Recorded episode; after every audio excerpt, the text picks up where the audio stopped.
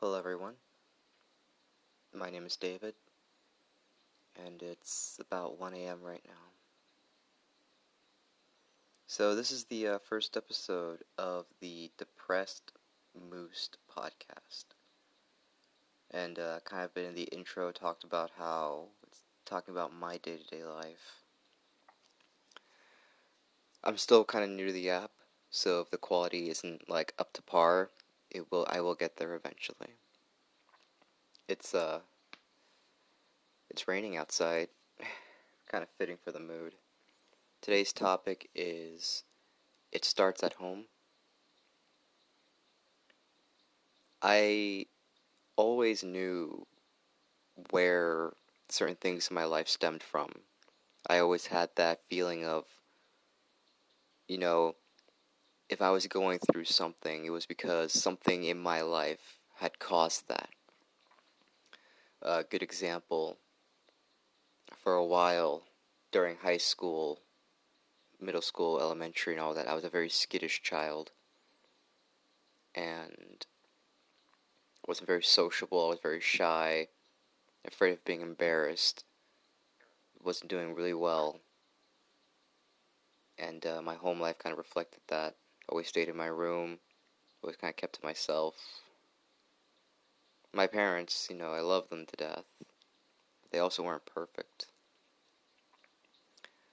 The idea of disciplining your child for black for bad grades, you know, it it does it leaves a imprint on you at a young age. Yeah, well, it did with me at least at my at a very young age for me, and for a while, you know, for a long while, I thought that if I did something wrong, or if I didn't do something right, it was going to lead to something bad. And it got to a point in my life that I stopped caring. I stopped caring what would happen to me. I stopped caring if my grades were good, if my room was clean. I just stopped caring. And that's a point that happened to me probably around the age of like 10, 11, maybe 12, where you kind of just stop caring. And it wasn't always like that, you know. Excuse me. You know, it wasn't always like that. It was more of a it happened enough that it did its it did its damage no one's perfect. You know, no one's perfect. But I didn't know at that point in my life that it would cause an effect to me many years down the line. That because of those actions taken by those people, you know, by the people who bullied me in school, by the things that was happening to me at home, that it would make me this skittish kid in high school and in middle school. This kid that can, who would want to stand up for himself, but but was afraid to. It's interesting how the little things early on in our life have a big impact on our future.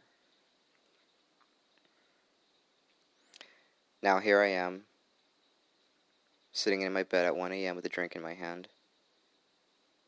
25. I think I said that already. And I'm not that person anymore. I still keep to myself. I've learned that sometimes keeping to yourself is the best thing you can do. It's a weird existence because it's a, this weird balance of wanting to be alone, but still wanting to have somebody around you. But sometimes that desired solitude can work wonders. But if you see me around my group of friends, I'm very talkative and I'm very open. You would never think all the crap I went through in my life ever really happened.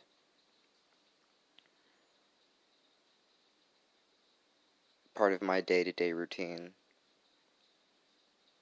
is when I wake up. So I make myself a cup of coffee. I sit down, either with music or in pure silence by myself.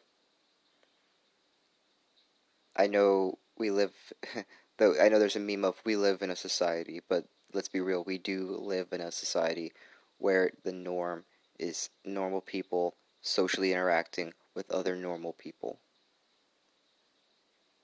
So I kind of mentally prep myself. Because my job has me constantly on the move, constantly talking to people. Const- it's just a, such a fast pace.